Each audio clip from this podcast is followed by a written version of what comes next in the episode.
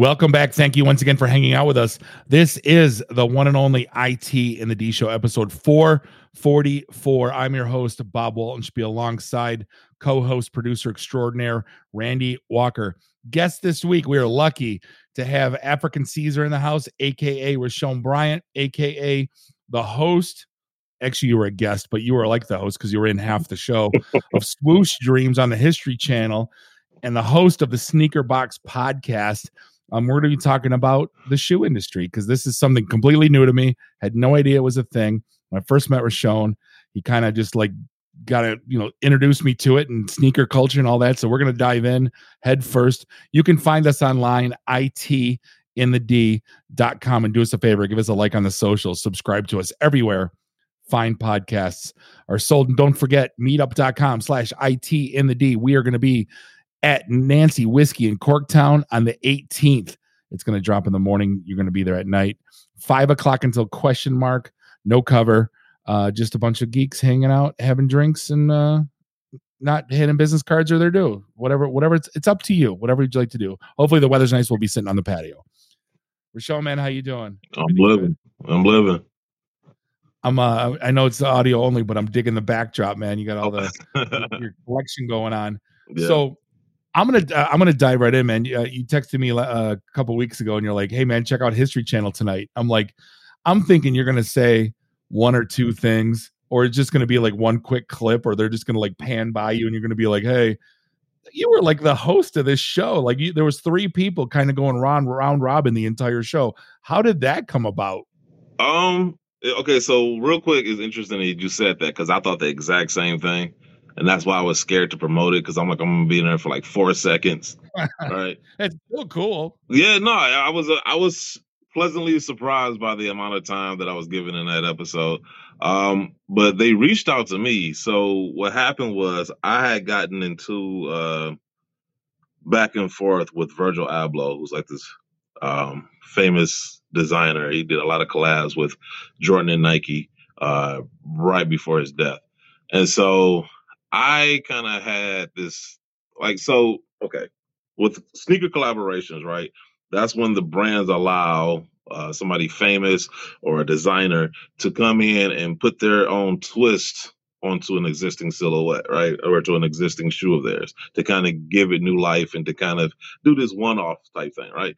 And so his thing, he had been doing it for like a, for some years now, and it was pretty much becoming redundant, right? And I was just calling him out because I'm like, you know, if you're a designer, design something. Like, don't just keep doing the same thing. It's like, how many how many times can you remix the same song before you get tired of the same song? You just want to hear a new song at this point, right? Yeah. And so that was my whole argument. But of course, in this day and age, you know, people have their fan base, and you know they'll defend them to the death, right? And so went back and forth. Let me let me stop on that real quick. Is the fandom I gotta ask this because I'm in, mm-hmm. I'm involved in two of the three. Um, is the fandom worse? Like I'm involved in the Star Wars fandom. I'm involved in pro wrestling fandom, and I t- I kind of dip my toe into DC versus Marvel, but I like them both, so I'm not in I'm not on either side. Like, is the sneaker community like the like the internet community worse or or it's the same or, or better than than those three? Uh, I would say it's probably the same. You know, um, I just think you know, I feel like there was a point in time, like previously, like people, there was always rabid fans, right? But I always felt like as a fan, you could still have a level of objectivity. Now it's just mm-hmm. completely gone. Like if you have to, in order to be a fan, you have to co-sign exactly everything they do everything mm-hmm. they do is great, right? Well, not only that, you can only like one thing and you have to hate the other. Like you can't just yeah. like you can't like all wrestling. You have to like be a WWE guy or an AEW guy. Or exactly. You got to be a Marvel, not a DC. And it's like, yep. You got to hate the prequels on Star Wars. Like, well, I like I like what I like. You know, let me yeah. be. But no, you can't do it. So. Like I'm a big Michael Jackson fan, but I'll be the first to admit that Blood on the Dance Floor was a horrible album. Like it was just not good, right? Like, and so you know, but that's being objective. And so, um, and so anyway, I got into it and I wrote an article um basically apologizing, but it was like the most sarcastic apology ever, right? Like it wasn't even an apology, it was just me being passive aggressive. And so it went viral and the producers of this show, The Fast History of, they saw it and they thought it was interesting. And then that led them to some of the other stuff I had written for sneakerbardetroit.com. And then that led them to the podcast. And for some reason, and I get this a lot, they thought I was from New York, right? People have this thing where they think I'm a New Yorker. And so, um, what gives that away? I think it's because like I talk real fast and I use a lot of words. so people just assume New York or something. I don't know. I, maybe it's the attitude, the bravado. I don't know. But I get it a lot. I get it more than I probably should, being that I was Oh, born and raised in Detroit. heard of that. I never. Yeah, I was gonna say I never heard of that. Like from you know that much, like one person. Yeah, so Yeah, I hear it a lot. Like it's like they're surprised I'm from Detroit, and so and so uh so anyway, because the other two people that you mentioned in the show were from New York, Okay. and so they thought I was from New York too. And then once they realized I was from Detroit, they were like, "Oh," so they didn't know, but they love what I had to say, and they love the podcast and how I come off on there. And so they figured that I would be a good addition for that episode. And so they flew me out there to New York. We filmed for a couple of days. Um, it was like hours of material. Like, so I didn't know exactly what they were going to use. And so, you know, to watch them condense it down to a 30 minute show, well, not even 30 minutes, it's like 18 minutes because, you know, you got to come for commercials, commercials. Yeah. And so, yeah, like it took them like months to do that too. Because I remember when we filmed it, they, on my way back home, they told me to, you know, promote it. And I'm thinking it's gonna be like a month or two. And it didn't come out until like what, like six months later, like not Right. even that long, like five months. So anyway, Well, my was- neighbor edits. My neighbor edits for PBS for the Oh. specials, and it's in. It takes an hour to edit a minute. So if you, if you look at it like when you're doing a TV show, uh, you know, imagine every minute takes someone an hour, and that's just him. So if they got a team, Yeah. you know what I mean, they can knock it out pretty quick. But yeah, it's it's a it's time con- it's super time consuming. well, I know I gave them four hours of content. So yeah, I can only imagine how much they had to edit down. But it was crazy because um because I went last and they told me like they didn't get too much from the other people, which is probably why I got featured as much as I did, because I pretty much filled in the gaps or filled in the blanks um, that the other two people didn't feel. Right. But the one guy, I guess, didn't know. This is the ironic part. The one guy who got featured the less actually owns a sneaker store. So you would think the person who's charged with selling shoes would know more about shoes than me. But right. yeah, no. well, you showed good, man. I was proud of you. So, um, I originally met you as the host of the Sneaker Box podcast, and I think, like, I don't know if you remember this. I kind of remembered vividly, and I'm like, the first thing I remember was like, "What the hell do you talk about shoes for, whatever, for an hour?" I'm like, "What are you talking about?" Because, like, listen, I grew up. I remember. Air Jordans came out. I think when I was in ninth grade, eighth grade. I'm 49, right? So, Yeah. like the black and red Air Jordans, and like I think, th- yeah, they're the 84 and the 85. So, yeah, that we were just in seventh grade, eighth grade. Yeah. Um, you know, I had Air Force Ones when I played in high school. Thought nothing of it. You pl- use them for two years, you throw them in the garbage. And I'm looking at it now, going, vintage is what? Is it's is it is it because like it was like baseball cards and no one knew to take care of them, and then uh, then the two people that left them in the basement, it was so rare that they someone just had to have it for three grand. Is this how this thing started, or how did this whole like sneaker culture top dollar for this stuff? How did that all start? Well, it, I mean, baseball cards is probably an apt analogy because nobody knew. Nobody knew it was going to turn No, into what no, it none of us. Yeah. They were in the spokes in our in our bikes. You Yeah. know? Like, I mean, we were throwing them up on like telephone lines. You know what I'm saying? So, Yeah, like, nobody knew. Like, I mean, trust me, if I knew back in high school what I know now, I would have started the podcast then. You know, um, but I don't know about thing- Google stock when it came out and Bitcoin at a buck, but I digress. I digress. They tried doing a podcast with dial up. Um, but but no, like it was it was something so sneakers were always a cultural thing, as far back as I can remember, right? Like it was a cultural thing. Like we always wore sneakers like off the court more than we did on the court. Like we had to you you know, had to wear them on the court, but it was always a fashion thing for us. Right? It was always a status symbol. And the thing about culture is is that eventually outside interest realize that there is ways to monetize that. And That once, did you see the did you see the Bill Burr line about uh dirty shoes? hmm, Bill, Bill Burr, you know, the stand he's a stand-up comic, you know, Irish red hair. yeah, But uh he grew up, he grew up in New York and he goes, you know, he goes, I'm not scared of the black guys with clean shoes. I'm scared of the ones with the dirty shoes. yeah, they don't care. They don't care. But uh, yeah, so it just uh, once people begin to monetize the you know the cultural side of sneakers, it kind of was like this boom. And then all of a sudden you get the StockX's and you get these different media platforms and you get events like SneakerCon that travel around the world and you know, now I'm on TV. You know, like so it's it's it's yeah, it's it's it just kind of turned into this thing. But I think you see that any time. Like you mean look at hip hop. It was the same way. Like it started off as something people just did at block parties and then it just kind of just blew up from there. Yeah. So is it kind of like um are they I hate the fact that I'm making this analogy, but is it kind of like what they're doing with Funko now, where you have a Target exclusive, then you have a Walmart exclusive, and then you have uh San Diego Comic Con exclusive, and then they're only releasing six of this one. So they try to it's like it's almost like an artificially yeah raising the market on like certain ones, and then mm-hmm. they flood the market with the shit ones. Is the sneaker following? Like I'm assuming that that they're doing that because I mean it's all it's a formula. You can see it happening in front of you. Yeah. Um, it's generating eh, you, you know it's basically you're generating hype right like so yeah th- like you this demand like the less demand there is for something the more people want it right and so that's what nike has been brilliant at doing is okay we're going to flood like you said we're going to flood the market with these other shoes that you can find at like ross and you know dsw and wherever right? But then here are these limited edition sneakers, these signature sneakers for like with Jordan and LeBron, and you know we're gonna do these collaborations with people like Kanye West and uh, um, Virgil Abloh, like I mentioned earlier, and we're gonna limit them because now when you limit a shoe, the demand goes up, and then there's like this intrinsic value that becomes placed on the product because people see that this shoe is in demand, so now they conflate the demand for that shoe onto other products that have the same logo.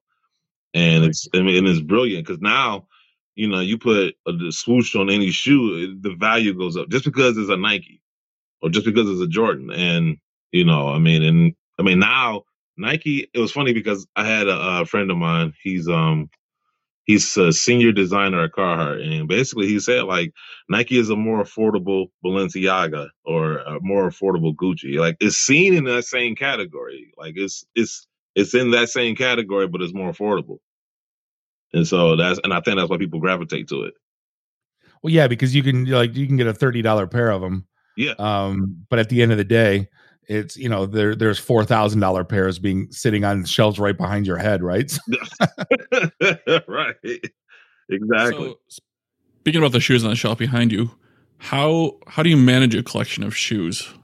They take up a lot more space than trading cards. Oh yeah, man! I wear a size fifteen too, so yeah, they take a lot. wow. Yeah, so um, I have shelves upon shelves upon shelves of shoes. Like my living room and my bedroom look like a Foot Locker stock room at this point. Um, but do you leave them in the box? Do you get special boxes? No, I, I, I try to leave them in the box. This is why I got the shelving system I had. Like before, I was just stacking them on each other. But the problem is the bottoms will get the bottom boxes will get crushed under the weight, and so um, this is why some of the shoes you see behind me don't have boxes. Um, but I try to leave them in the box. I try to take the paper out because the paper over time, you know, the acidity it breaks down and you know it can deteriorate the shoe. I try to keep them out of light because light deteriorates the shoe. Um, the temperature, all that good stuff. So, do you ever put like waterproofing or anything on the shoes, or do you leave them pristine I, from the like right from the? I have. I really don't like doing it because at the end of the day, you're still putting a chemical in your shoe, right? And chemicals break down, and so I try not to. There are times I feel like okay, and you know, if I know I'm going somewhere, and there's a potential, like if I'm wearing like a pair of always shoes and there's potential for spillage, I am going to spray that shoe you know, down because, you know, I don't, the, to me, doing that is a lot better than having to try to clean that thing. Cause once a shoe, especially an all white shoe, once any part of that is no longer white, it throws off the entire shoe.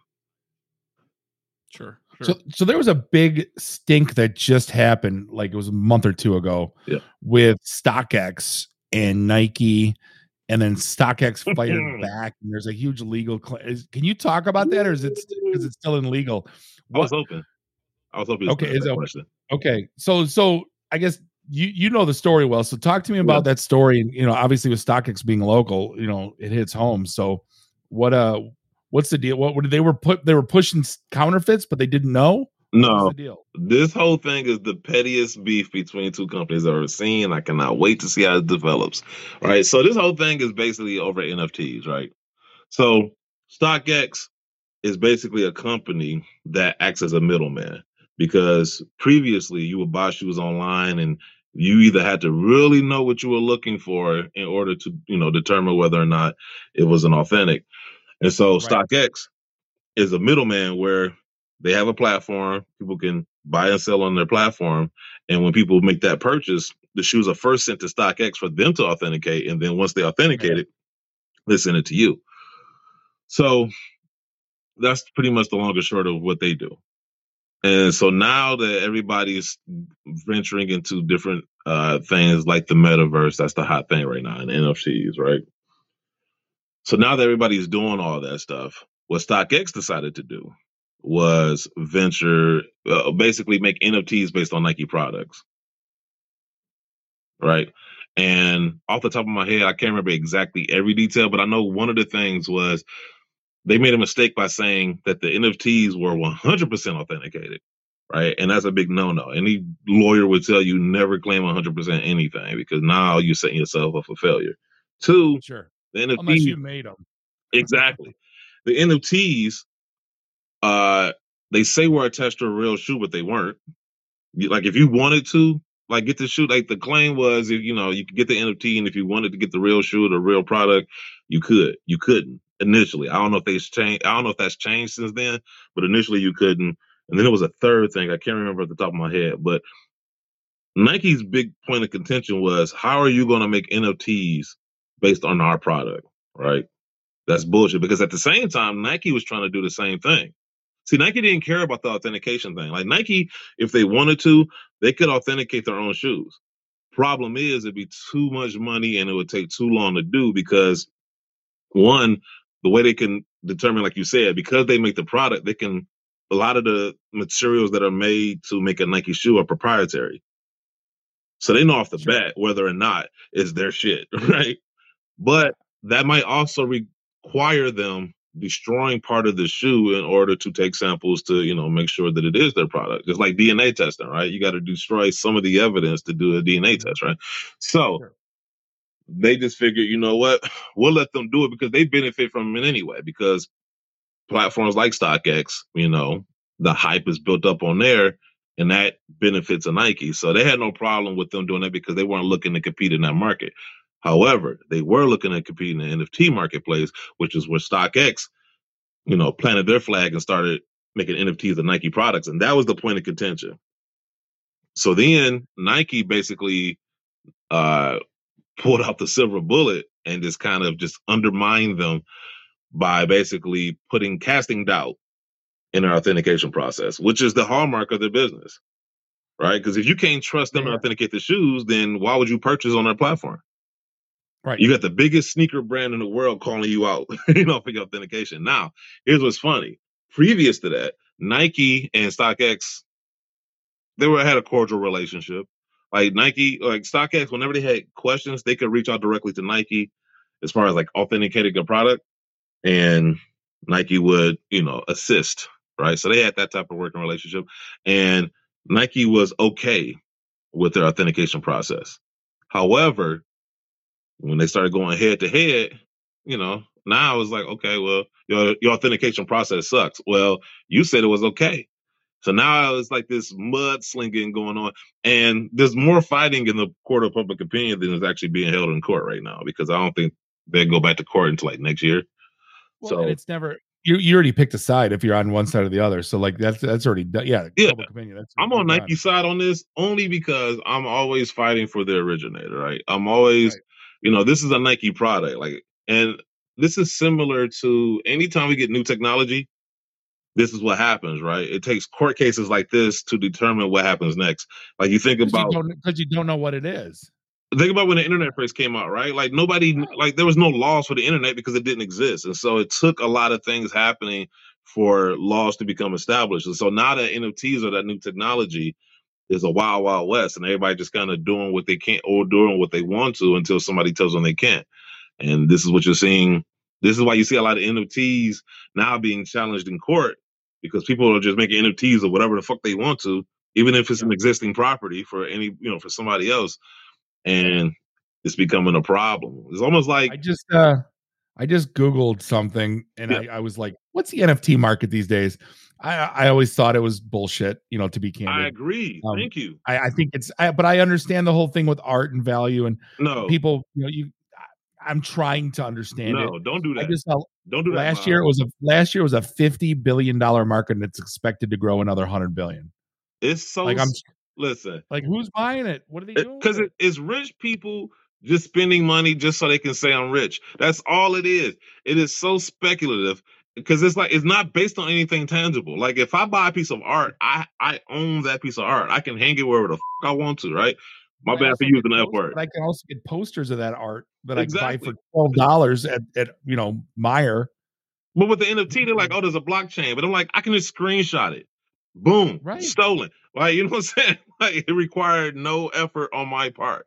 And yeah, blockchain and all this other stuff. But if I just want to own that poster, like you said, screenshot, boom, post it. But here's the thing: it might take a hundred years to say like, hey, there's this Picasso and this one's worth a hundred million. You know what I mean? yeah. The Picasso hasn't been defined yet.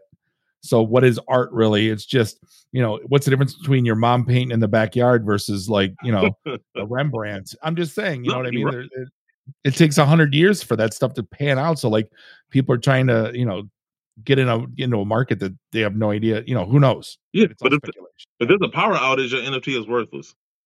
right. Right. So I mean, you know, it's just that it's just rich people finding ways to flaunt their wealth and getting poor people to buy up into it.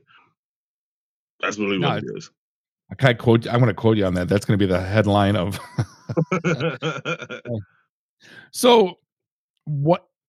I'm just curious as to like in terms of like shoe supremacy because like when I was coming up, you had there was probably to me there was like 15 20 more brands than exist today right i remember Yeah. reebok was huge um asics were big Mhm. um there was certain you know shoes were coming up you know adidas obviously and puma that was the gold standard back then also When I was in school, airwalks were the thing. airwall that's right I don't even think they exist anymore. yeah, they had a moment. Yeah.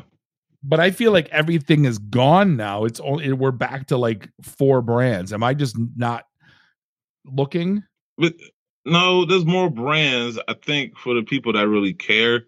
Like I'm a sneakerhead, right? Like yeah, the majority of my collection is Nike, but that's only because they consistently make a size 15. But I love all sneakers, right? So I care about that stuff. But this generation of clout chasing and hype, they yeah, they only pay attention to the Nikes and the Jordans and the Yeezys and you know that type of stuff. But yeah, there's more brands than ever now. Um, it's just you know making yourself open to being aware of them. And Yeah. so, you know, not every company can afford the marketing and PR of a Nike, right? right And so they have to depend on, you know, the word of mouth that, you know, ebbs and flows in the sticker community. And um, and that's why I try to do on my show, or I try to do, I try to highlight these shoes, you know, because I mean, you know, after a while, you get tired of just seeing the same old Jordans being reproduced over Sure. and over and over again. You know, See, I'm a soccer junkie, and Yeah. uh, my parents are German immigrants. I always loved the the love the Adidas and Puma story. I do. I'm surprised yeah. nobody's ever really. It's okay. So here's nobody knows this. So this is an exclusive for this podcast. So before it got canceled, I was supposed to be on an episode of Drunk History. Um, oh, yeah, and so we, I actually developed a friend of mine, is JT Palmer. He was actually, uh, he was an actor on that show, and so we developed because you know they did three stories per episode. So we developed three sneaker stories, and one of the stories was the fallout between the two Dassler brothers that Yeah. created Adidas and Puma, and uh, and so yeah, so like because nobody ever really talks about that story, so I thought that would be interesting, especially to see play out, you know, being acted out drunk as I, you know, I don't know if I was gonna be the one who got drunk and told the story, but um, you know, but it'd have been an interesting thing to watch be reenacted, and so um, that was supposed to happen, but then it got canceled thanks to a lot of things, including COVID, and so it was just like it never happened, but I always wonder if it's uh, the cringe factor because his first name was Adolf. Um, I know he went by Adi, but um, you know, you know what I mean. Like, like you know, when that's when it comes up, because I've told people about it before, and they're like, "I've never heard of it." I go, "Adi, it's Adi Das, Adolf Dassler." Yeah, and they're like, "Oh, I thought it was all day I dream about sex." I'm like, "No, that's not. Wasn't you know? That's not it. That's not it." That, that might be better marketing than what Adidas is doing now, but yeah, no, I, I uh, no, it's funny. Like I'm pretty sure Adolf probably closes more doors than it opens at this point. Um, and yeah. so yeah, no, I mean, just like I remember when like Barack Obama ran, I'm like, man, change that middle name. Like, bro, that's not going to get you any favors in the South. Not that oh, he had any anyway, like, but like news they would be like in Barack Hussein. Yeah, Obama, Hussein. Yeah, it was like emphasis on Hussein. right. So yeah, no, it's certain names this is why you see a lot of famous actors like you know change their names because you know some names just they either don't have a nice ring to it or they just sound horrible when because like you said when you hear Adolf, what's the first thing you think of? Right, right. right. I mean, yeah, that name's buried. You know, there's nobody like I think there was a comedian that was talking about that. if your last name was that last name, like you're yeah. changing it tomorrow in court. like Man. you're running. Yeah. It was almost like you know being named Jeeves. It's like you are almost guaranteed to be a butler in life. You know, like that's it. there was a there was a time, man. If your name was Tim, mm-hmm. uh, during the South Park years, where you your name was Tim, like ah, you, yeah. you're, you're at five years old. See, the problem is my uh, my daughter's Gretchen. Yeah, and she's you know 5'11 so of course with the governor everybody like calls her big gretchen school so it's like thanks a lot dad mm. you know, mm. first it was gretchen wieners from mean girls and now i'm big gretchen school i'm like oh no um but like has the other you know going back to like the whole funko thing and nike kind of is masterful at it. Are the other brands i don't necessarily see it. I see it with adidas with the yeezy stuff where they're kind of coming out with like the but they're not doing it with their mainstays or they're not doing it you know are they are they following that blueprint? I was just curious if you'd think they would um, just to get some more awareness to their brand but it doesn't seem like they are. See okay so the thing with adidas that's so interesting is for the longest time their german headquarters dictated what happened here in north america and you I, I know you travel a lot you know what's necessarily popular in other countries isn't necessarily popular here, and vice versa, right? No doubt, no doubt. And so, soccer's speaking of which, soccer's king over there. Formula One is king over there. Right here, it's football, football, and NASCAR. Yeah, it's two. You know, yeah. exactly. And so, to have an international group dictating moves that happen here isn't necessarily going to set you up for success. I mean, they, that's the reason why they passed on Michael Jordan because the mind you know, the the the the brain trust in German HQ did not think that a guard could sell shoes. It was just about big men, right? I mean, why didn't they just do air Schweinsteigers and make oh, it, make it all the day? Right? you would think, right? and so it wasn't until they allowed their North America headquarters, who's more in tune with what's happening here in North America, to make decisions. That's the whole reason why Kanye thing blew up because they saw an opportunity there and they used it and it, it, it gave them new life. And so now what's happening is the HQ in Germany is now trying to take back that power from the you know brain trust here in North America, and they finally hit, they want it back. Yeah, and it, and it makes absolutely no sense because one, you know, like you said, like you talk about Adidas, first thing people talk about is Yeezy. That's not actually an Adidas shoe. Like Yeezy owns he owns the shoe. Like so it's not an oh. it's it's it's like a partnership, not Adidas doesn't actually own it. Like Nike owns Jordan, right? They own yeah. that, right? Adidas does not own Oh, they're just Yeezy. contract manufacturing for them? Kind of, sort of, like is is more involved in that. But and like they have they have to keep re-upping that contract. Right? So Wow. It's not the same thing. And so for me, you would think that they would have learned something from the last few years and tied that into the issues because Adidas does have a lot of nice shoes. They have a mm-hmm. longer history than Nike does. And so to see them struggle so bad with not only putting out great product that people want, but just, you know, as far as marketing to this generation of sneakerheads and getting people uh, wrapped up into their product is just and just seeing them have trouble telling their own stories is just like it's well, sad to watch. Thought, you would have thought though they were ahead of of Nike back in like 84. What happened in 84? Run DMC. And you would have thought they would have jumped over that, jumped all I mean, Run DMC had to do more for their sales and it was organic. Yeah. Than anything that they pushed in terms of their, you know, Samba line or any of the other lines. That had to mm-hmm. have been the biggest push for them. It was. It was, but once again, German HQ because you got to remember, hip hop at that time was like fairly new, so everybody had in their mind that it was going to be like this fad. It was going to be hot mm. for a second and go away. So nobody really thought to hitch their wagon to it, right? And they didn't. This is why they didn't do shit with it, you know. Right. Whereas, and here's the thing. Here's the thing about corporate. I always say this. You can look at the landscape of any type of uh, business genre you want to talk about. Is that when the the new ideas come from new companies. And the reason that happens is because they have to do something different, right? They have to, the establishment is the establishment. So in order to make a name for themselves, they got to come with something new, something different, right? And then usually what happens is once they've proven that their idea is viable, then those bigger entities come and buy them up. So when Nike came, we were, oh, I was go ahead, go ahead. So when Nike came on the scene, they had to do something different right? They couldn't come in and do what Adidas did because Adidas already had a lock on that. They couldn't do what Converse did because they had a lock on that. So they had to do something fresh and different, which is why they basically bet the farm on Michael Jordan, and it paid off, right? And so when you're corporate, the, the, when you're corporate, there is a lack of innovation because nobody wants to take risks. They want to do what's comfortable. They want to do what's safe. They want to do what they know makes money, right?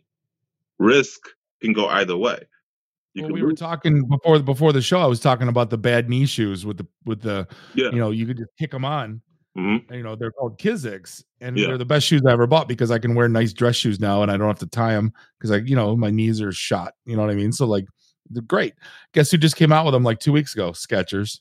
So they let the, yeah they let these guys prove out their shoe, their technology, and now Skechers like all right, we're we're jumping on that one. So mm-hmm. I saw a commercial for like you know tieless shoes and you kick them on and the back kicks back up with you and you know i'm like oh my god they just stole it you know? yeah that's usually what happens it's like oh okay that's a good idea we're either going to take we're either going to buy it from you or yeah. we're going to just rebrand what you created and change it enough so we can't be sued and then right. repackage it as our own it's like dun dun dun dun dun dun like vanilla ice said right yeah, yeah exactly we add that one little drum kick and it's a different song right I'm glad you said that because I always say that.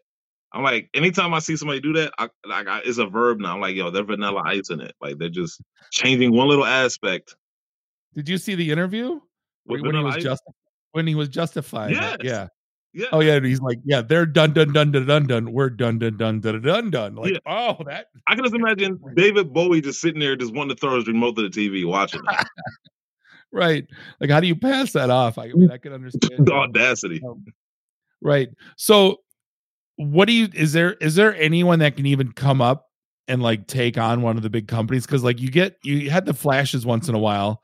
Um i mean obviously converse was huge when i was a kid man when you, you had the you know the kevin mchale's and the you know the larry you know all of those and the you know the magic johnsons you know but then like uh marbury came out with that $20 pair for stephen barry's right um Shaq got close you know that kind of fell off but like is there any shoe or brand or anything that you think can come up and even touch any of the big boys these days? Okay, as of right now, I, I can't see a brand. However, because I just had this conversation with somebody, if history has taught us anything, whether you're talking about a country or a corporation, nothing is too big to fail. If we went back 80 years ago and we looked at Macy's, you would have thought Macy's would have been around forever. Yeah. And look how they're struggling now. You know, look at all the companies that we thought were going to be here forever. Like, let's go back to the late 1990s. Blockbuster. You thought they was gonna be here forever. What ended up happening? Usually, what happens I is Blockbuster. I miss it. I do fun. too, actually.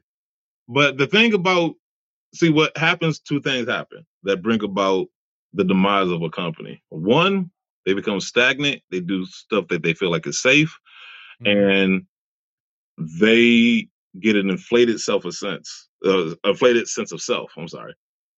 to where they don't think they need to do anything because they you know they don't have any competition or at least their competition and it usually requires some company proving them wrong and usually when a company is that big it's hard to pivot it's like a big ship it's hard to do that u-turn right it's a long process to turn around and then what also ends up bringing about changes just to change the technology like we talked about blockbuster once streaming became a thing well once you know dvd uh mail service became a thing that was kind of like the catalyst. And then once streaming became a thing, that was like the death knell. That was just it for them because they couldn't respond quickly enough to compete with that market. And they could have. They could have. They ignored it. Wait, you know, but that's because the, those stories.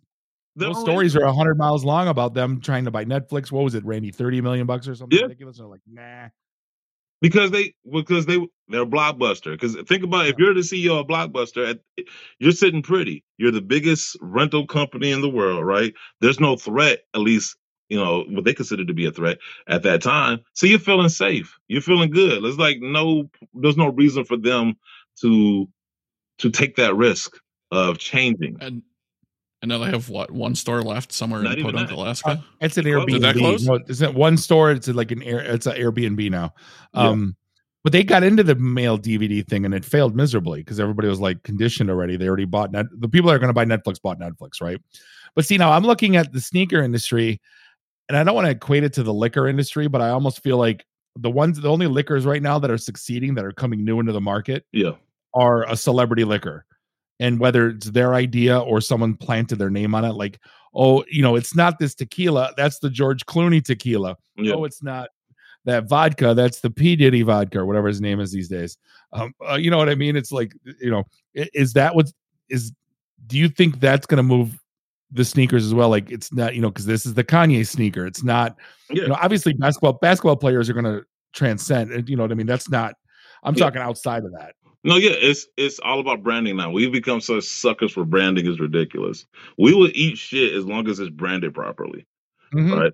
And that's just what it is. Like, you know, I'll be the first to tell you there's a lot of Nike shoes that are complete trash. And Nike knows it, but they know they can get away with it because it has a swoosh on it and you're gonna buy it. Sure. So why am I gonna you know what I'm saying? If I know if I know I can sell like let's just say I, I got a restaurant, right?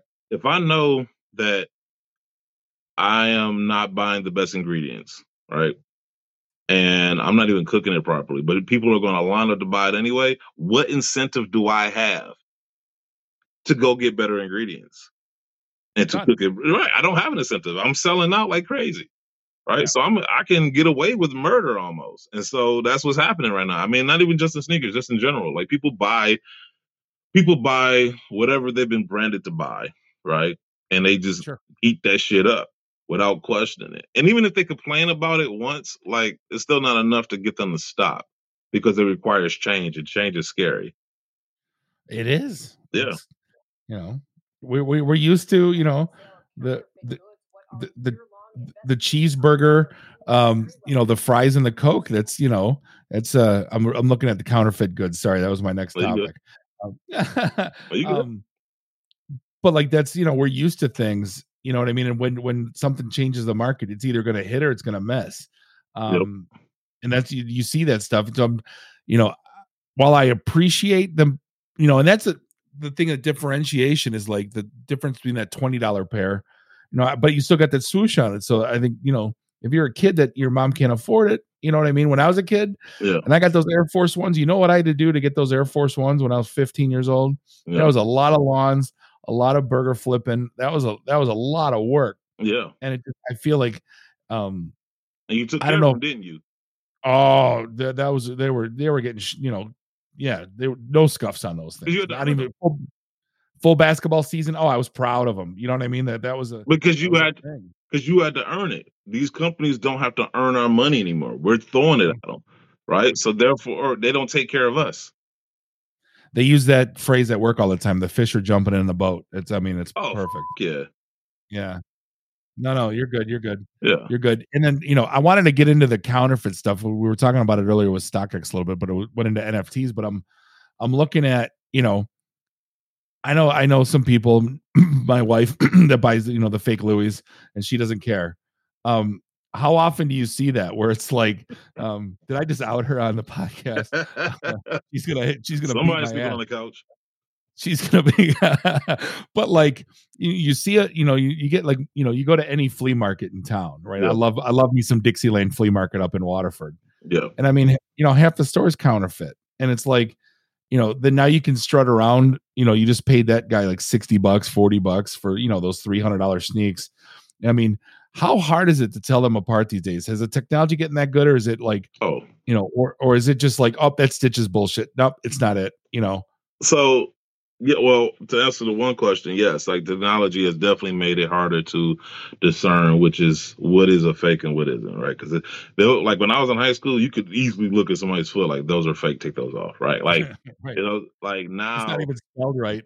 yeah, like now you gotta like I, I mean you actually gotta put a black light on it and stuff you gotta know what to look for i mean this is why like a stockx exists because the fakes have gotten that much better at producing fakes and so um but this Well, speaks I to the the problem is, sorry, I don't mean to cut you, but the, I think the problem is we outsourced all of our stuff to China and we gave them the blueprints, and and and, now it's like they, you know, they, there's not a lot of work on their end because they got the blueprints, and you think they're not selling them to their buddies oh at the- the 100% next door? You know, 100% that's where all of it's emanating from. yeah This isn't because someone would like grab bought a pair and mocked it. No, the- they got the plans for that stuff.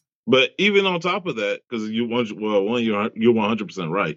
But then on top of that too, and I'm speaking specifically about you know sneakers. Um, you know when brands like I just talked about, well, brands don't have incentive to take care of their uh the customers or even giving them great product. Like Nike, for a while was giving us subpar. It was giving us synthetic leathers. And they the craftsmanship was horrible. You had glue stains everywhere. They didn't give a fuck because they were selling out, right? So when you start having that attitude, and like you said, the blueprints end up in the hands of some manufacturer who's making, you know, uh, fakes and variants. Yeah. You know, you're not really setting yourself apart because they don't have a high bar to jump over because you're putting out shit yourself. Right. So if you're putting out Yeah, right. shit and they putting out something decent, they meet in the middle. So now you have a hard time discerning, okay, which one is real or which one isn't. Because I mean, even the real shoes look fake because they're made so shitty. Right. So Mm. that became a problem. Um, but in this generation of clout, like I remember when I was growing up, the community policed itself, right? And you see that in most communities, right? Like in the baseball card Absolutely. community, right?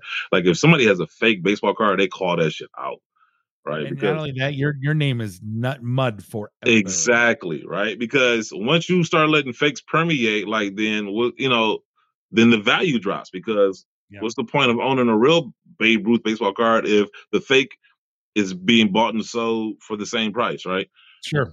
So you see in sneakers now though that people like this generation really don't care as long as it looks the part. They don't. They willingly would tell you like, yeah, these are fakes, but so what? They look the part, and they well, don't care when, anymore. when they're when they're twelve hundred bucks, I don't kind of blame them. I'm just throwing that out there. I agree. You know, those Air Force Ones I bought were eighty bucks. You know what I mean? I still work for them, but like now it's like the the prices are getting so. But that's the well, you know, resale price, and that's our fault.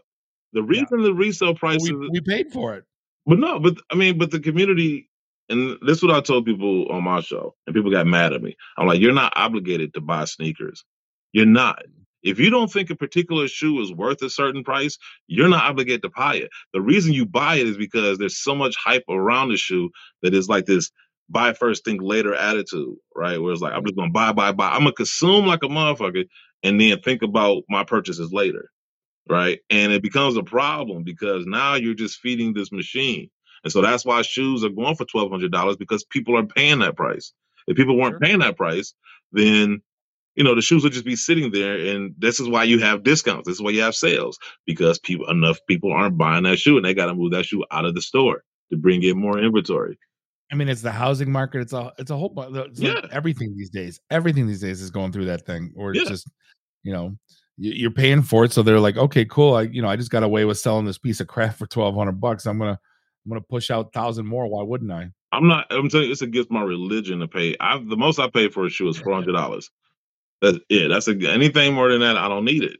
And now I don't even think I pay that now because I'm just like, I, I don't know if it's just because me getting older and more mature, but it's just like I could be doing so many other things with that money. you know what I'm saying? Man. Like I just spending spending 120 on my Cole Haans, man, that was rough for me. I can't see. I've been conditioned. I've been conditioned already. Like two hundred dollars is like normal for me for like on a pair of shoes, right? Because I know the value is going to go up, even if I wear the shoe. Like Yeah. the value is going to go up. So I understand that part of it, but to go out here and spend thou- I mean, these kids have no. It's almost like they have no value of money. It's like they would spend twelve hundred dollars like it's twelve dollars, right? There's no thought to it. Like if if you ask me to spend twelve hundred dollars, I'm like I'm either getting the best sex ever or I just got out of some type like some tax loophole was like taken advantage of, like something like you know what I'm saying, like something important, like. Twelve hundred dollars for a pair of shoes, I'm good. Now I'll sell a pair for twelve hundred dollars because it's worth that, Sure. and some idiot out there will buy it. But I'm not gonna be that idiot. you know what I'm saying? Right. this, I don't. I mean, but here's the thing. though, Trust like- me, I bought a trust me, I bought a Boba Fett at a Comic Con for 150 bucks. Yeah. And it was like a limited edition Star Wars celebration, and it, and it was a Shogun Warrior, and I loved that stuff when I was a kid. So I I'm staring at it all weekend, and I finally bought it. right. I'm looking it up on eBay now. It's a thousand dollars. See, but I- and I I'm already know somebody listening is like, "Oh my god, sneakers twelve hundred dollars." I'm like, look, somebody out there listening paid more than that for a baseball card. They're all commodities, Oh yeah, But I'm saying like you know someone's gonna spend thousand dollars for that Boba Fett. Oh, you know yeah, what I mean? Most It's- definitely. Yeah, yeah. Randy, you were gonna say something. Sorry. I was going to ask. I know we talked earlier about them like authenticating shoes by destroying them to determine what they're made of. Are they anything like putting anti-counterfeit measures in them in the first place? Like, you know, trading cards will put like a hollow foil stamp or something on them to help prove their authenticity. Nike, I know for a fact, is working on something. As a matter of fact, they're working with the U.S. government, or at least are trying to work with the U.S. government to stop from uh, counterfeits from being uh, allowed in to the country, um, because they do have a vested interest in um, stopping counterfeits. Um, I you think got- they want to. I think they want to let it happen because RFID technology is so cheap. They're doing it with like Coke at Walmart, Mhm. where they know they they can scan it and know what you know. It's nothing because they're putting it on every twelve. So that people so they know like the supply chain. Anyone that's in supply chain like knows about this. You know, yeah, like it's almost like they want it to happen. Like because because the measures are so cheap and everybody gets a you know thirty dollar scanner yeah, and, and you know what I mean. yeah. The technology's there to do it very easily to to make sure that they're not. You would think. I um, it's gotten so bad now. There are actually companies. So like uh, Air Jordan One, or has a basic structure to it. I mean, I'm just pulling a pair out. Just, I mean, I know people can't see it, but there's a this is an Air Jordan One, right? Yeah, the classic. There, there is literally a guy out here who just removed the swoosh and put a Thunderbolt in place of the swoosh. Right, same exact shoe, same exact colorways, making a killing making a killing. Like just because it looks like a Jordan one, and it, but I mean, that, and to me, that's a counterfeit. You know, because like if I go build a car and it looks just like a Maserati, minus the logo, you know, that's that's a knockoff to me. I mean, Puff Daddy's sending Sting half a million dollar checks every year for missing you. Still twenty years later, I'm That's just saying. To, thank you. That to me, that's the equivalent. Like if I take somebody else's music and make a new song, like, yeah, it might be a new song. Like if you Vanilla Ice it, using Vanilla Ice again, right. right. It might be a new song or a new uh, new spin on the song, but you still took somebody else's property in order to do that, right? And I feel like I told the brands, like, yo, like you know, it, it, one way you can combat this is the way people have to pay for a licensing fee to sample a song. Make people pay a licensing fee to sample your shoe. seriously smart. Yeah, And then let people be creative with it, and then you just started a new industry, thank you. you know right? Right, Like literally. but what do I know? I just, because now you have unique stuff. Now you'll have the artist, like or like a street artist or someone you know uh, put their spin on it, put out three hundred pair, charge out the wazoo, and it's you know what I mean. It's one little yeah. I mean that that's a no brainer to me. But see, that's but that's my frustration as far as who I am and what I do in the sneaker industry because I'll say something like that and nobody listens, and then like Kanye West will say the same thing, and it's like, oh my god, Kanye, what a great idea, and it's like, okay, you know, it's like- welcome welcome to all of our worlds. Yeah, yeah. So, hey, um, I don't mean to hold you up. I'll cut you loose, man. I I can't thank you enough. It's really great to see. It's been too long. Um, uh, we'll put out the notes uh, for Sneaker Box podcast. Definitely look them up. Uh, it's it's definitely worth the listen. And if I think, are you on on demand with the History Channel? I, I saved it on my DVR, but I, I don't know if it's say, you know, it's a good question. I, I want to say it is. I know it's on the website. Um, I try looking. It isn't up on the Discovery app yet. Um, when it will be, I don't know. Um, but Fast History of Swoosh Dreams, Season 2, Episode 11, and then Sneaker Box Podcast, anywhere fine podcasts are sold. Rochelle and African Caesar, appreciate the time, man. Always good seeing you. Look forward to catching up to you soon. yes, sir. Thank you. All right. Thank you, man. And on behalf of, uh, we're going to end this episode 444 of the IT and the D show. On behalf of Bob and Randy, do us all a favor drink up your drinks, get your phone numbers. You don't got to go home. You just got to get the hell out of here. See you next week. Drive careful. Beat it.